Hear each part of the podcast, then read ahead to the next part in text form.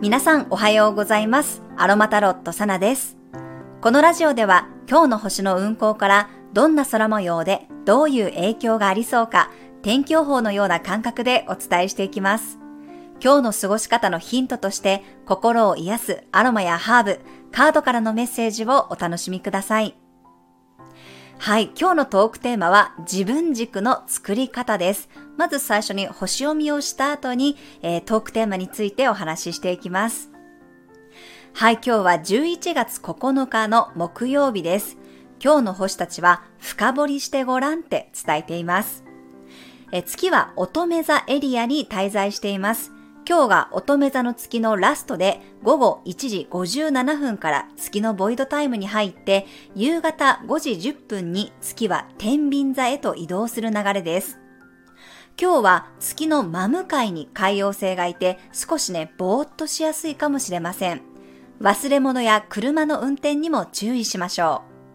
まあ、ただね、真向かいにいる海洋星なので、対人関係の中ですごく魅力的な人とかね、引きつけられる人が現れたり、耳心地のいいことを言ってくる人がいて、そこに陶酔していくようなことが起こりやすいかもしれません。海洋性というのは夢とか理想とかスピリチュアル的なもの、リアルではないものなんですね。そこに対してうっとりするとかね、ハマるみたいな感覚になりやすいです。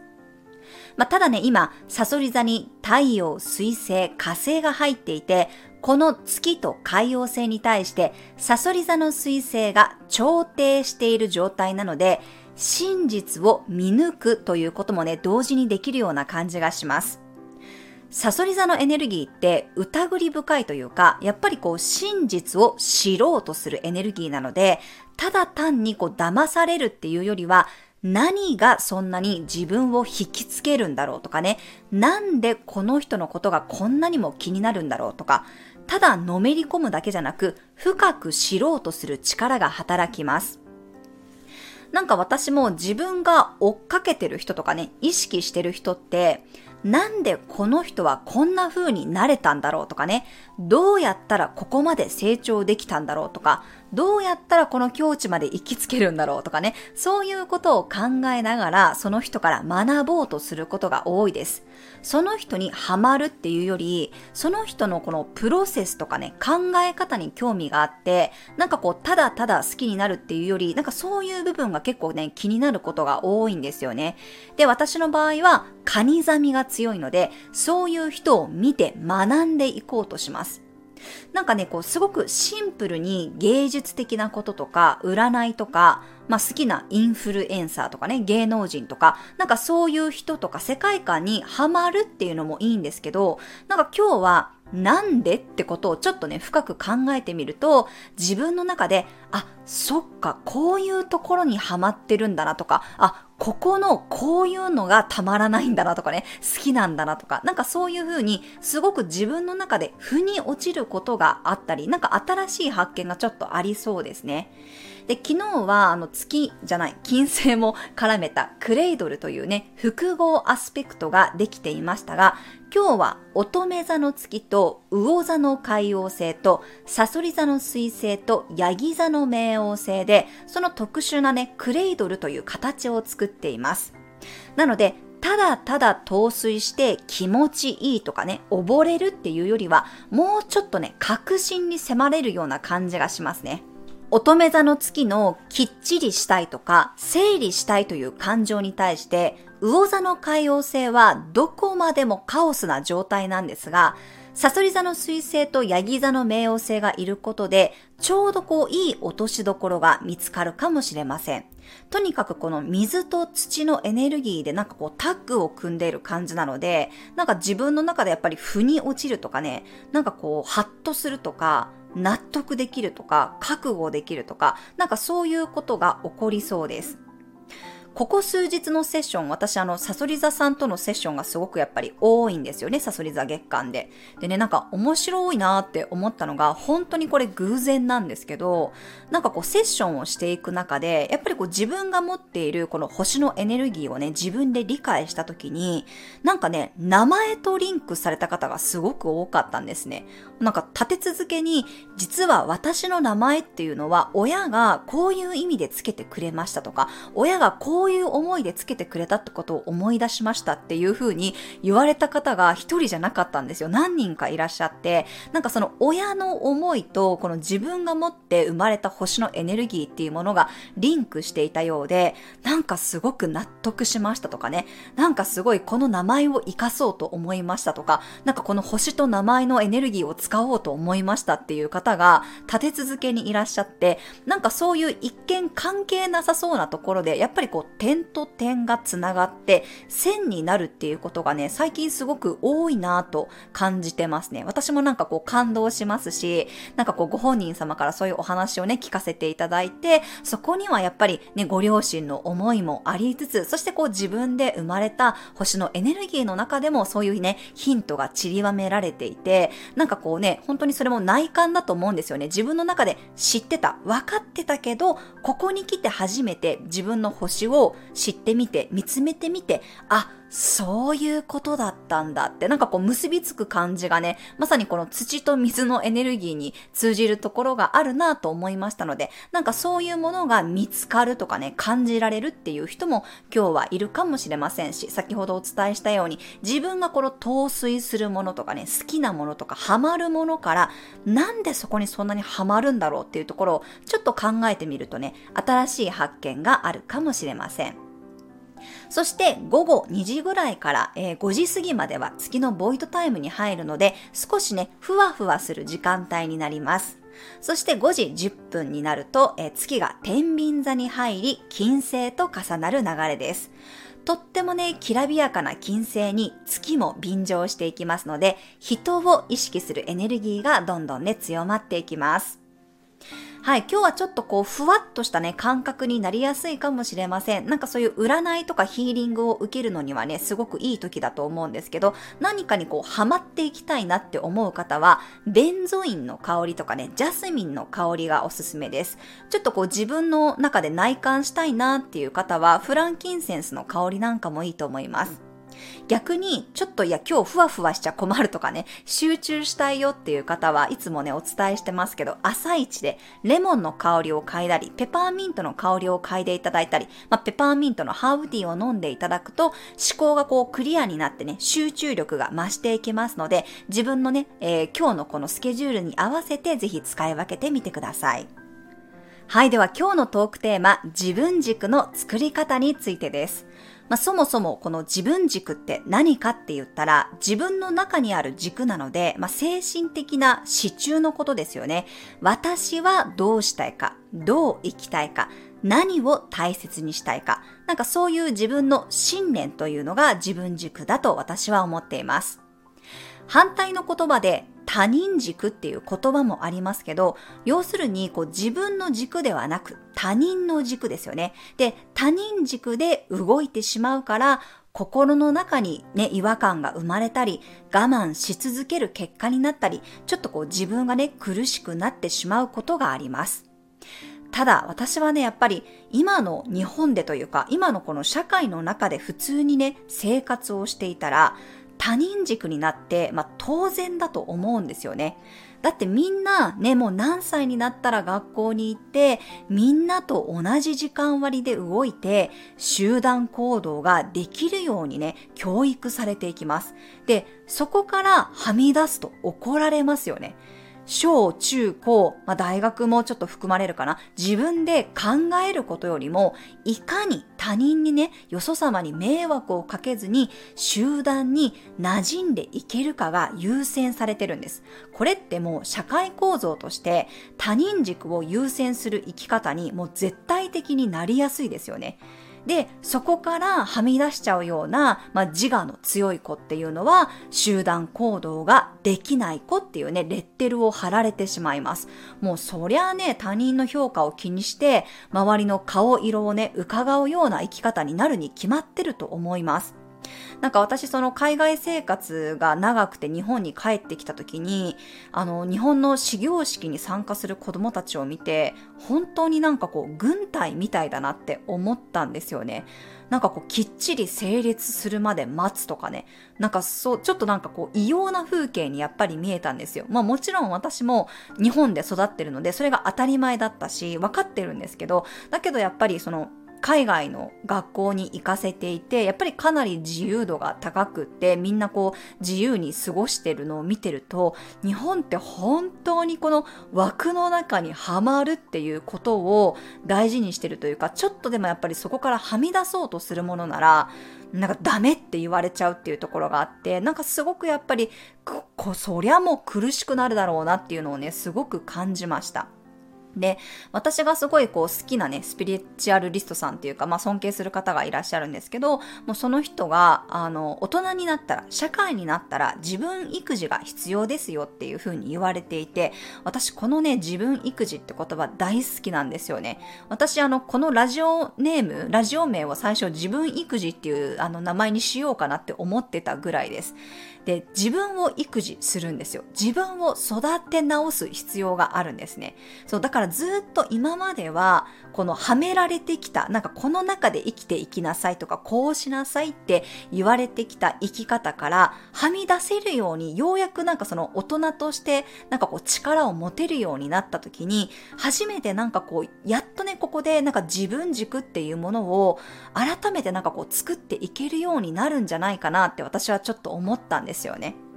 そう。だから、ね、子供の時ってなかなかそこからはみ出すってちょっと難しい。もうもちろん今なんかそういうところに敏感な子で集団行動ができなくて、やっぱり学校行けなくなっちゃうとかね、いろいろあると思うけど、それってある意味全然その子の個性で普通だと思うんですよ。で、大人になってからやっぱり、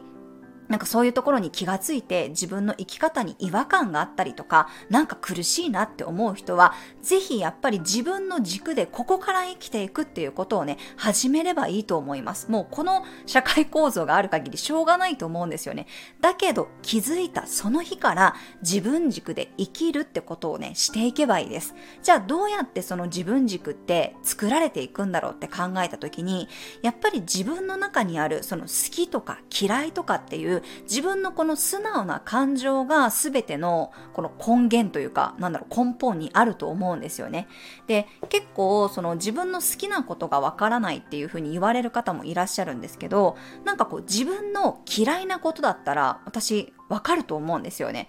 これはやりたくないとか、これは好きじゃないとか、なんかそういうものだったらある程度自分の中ではっきりしてくるんじゃないかなと私は思うので、好きなことがわからないっていう人は、まずは嫌なこととかね、嫌いなこととか、これはやりたくないっていうものを、そこをぜひ大事にしてほしいと思います。なんかこういう嫌って思う気持ちとか、やりたくないって気持ちって、ついついこうネガティブなものとして、なんか捉えてしまう方多いです。うん、イライラするとか、そうですね、なんかこう、機嫌が悪くなっちゃうとか、なんかでもそういう感情の奥底には、なんでイライラしたのか、そのイライラしたことに、絶対自分の嫌が詰まってるはずなんですよ。なんかそういうネガティブな感情ほど深掘りしていくと、自分の嫌が詰まってるんです。で、子供の時、幼少期って普通に嫌って言葉言いますよね。イヤイヤ期って言葉があるぐらいです。本当だったらやっぱり子供の時に自分の嫌って気持ちをこう爆発させていきます。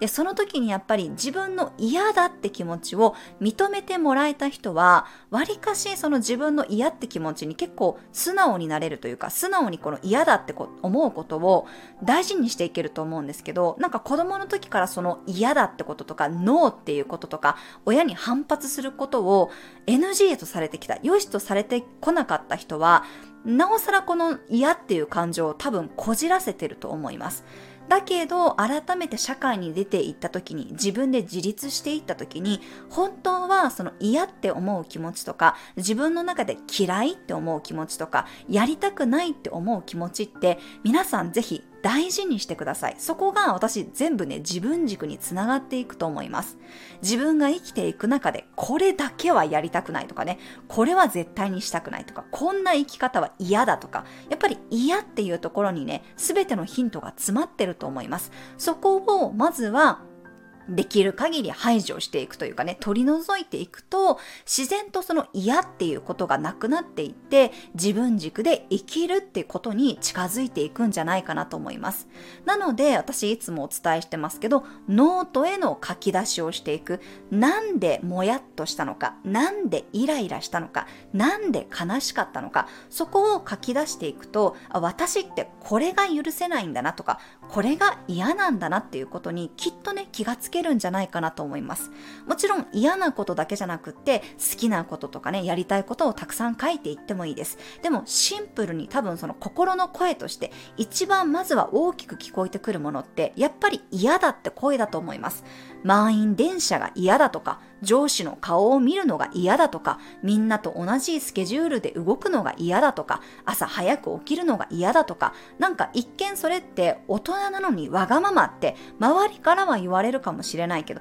でも自分が嫌なものは嫌なんですよ。もうそれ食べ物の好き嫌いと私一緒だと思います。例えば私、椎茸大好きです。私の父はあの愛媛で椎茸を作ってます。だけど私の弟と妹は椎茸大嫌いで絶対に口にしないんですね。そんな風にやっぱり食べ物だと分かりやすいけど、食べ物以外だったとしても、やっぱりこれは許せるとか、これは好き、これは嫌いって絶対ありますよね。なんかそういうものをまずは自分が知るっていうことをしていくことが、自分軸の構築につながっていく。自分の嫌なことは自分にしない。自分が嫌だなって思うことはやめておく。そうする、なんかその軸ができてると、他人から誘われたとしても、私はそれはやらないんでとか、私はそれは嫌なんでっていう風に言えるようになってちょっとずつこの自分軸っていうものがねしっかりしていくんじゃないかなと思いますのでぜひ皆さん自分のそういう嫌だと思う気持ちとかね、まあ、自分の素直なね感覚に従って、まあ、そこをちょっとね見つめていただくといいんじゃないかなと思います。はい。そして今日も、えー、タロットカードから1枚メッセージをもらっています。今日はサイキックタロットオラクルカードから1枚もらいました。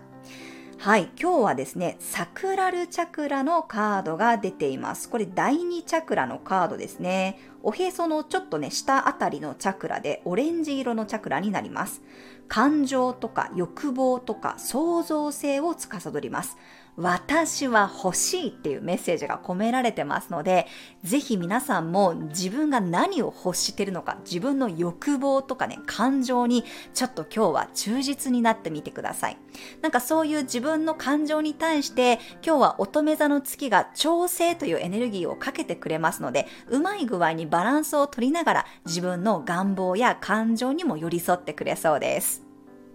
はい、では最後に12星座別の運勢をお伝えしていきます。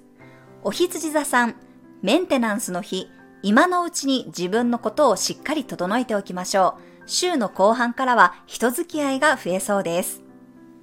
お牛座さん、自分の理想に近づける日、目標達成や夢を叶えるためにできることが明確になるかもしれません。決めたことを公言してみるのもおすすめです。双子座さん、足場を固めておきたい日、基本に立ち返ることも大事になりそうです。いつものメンバーで協力し合うとスムーズにいくでしょう。蟹座さん、軽やかに動ける日、その時の状況に合わせてベストな選択ができそうです。情報収集は欠かさずに行いましょう。獅子座さん、自分の手札を確認したい日、持ち物やお財布を整理すると金運アップにつながります。必要なものをリストアップするのもおすすめです。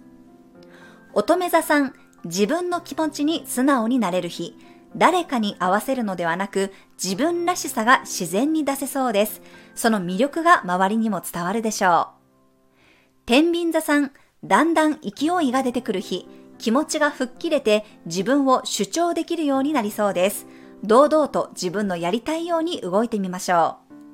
う。サソリ座さん、肩の力を抜いた方が直感が降りてきやすい日、誰かの何気ない一言から打開策が見つかるかもしれません。ざっくばらんに話し合ってください。伊手座さん、有言実行の日、自分がこうしようと思ったことを達成できそうです。何かに専念したり、終わらせたり、ゴールを絞り込むことでより満足感がアップします。ヤギ座さん、難易度の高いことにも気軽に取り組める日、一歩踏み込んで挑戦できそうです。自分の声が遠くまで届きやすいでしょう。水亀座さん、人の提案に乗ってみるといい日。自分にはなかった選択肢が突然現れるかもしれません。自分に似合うものを誰かが選んでくれそうです。魚座さん、人とのご縁がつながりやすい日。新しい出会いがあったり、人と喋る機会が増えそうです。相手から学ぶことが多いでしょう。はい、以上が12星座別のメッセージとなります。それでは皆さん素敵な一日をお過ごしください。お出かけの方は気をつけていってらっしゃい。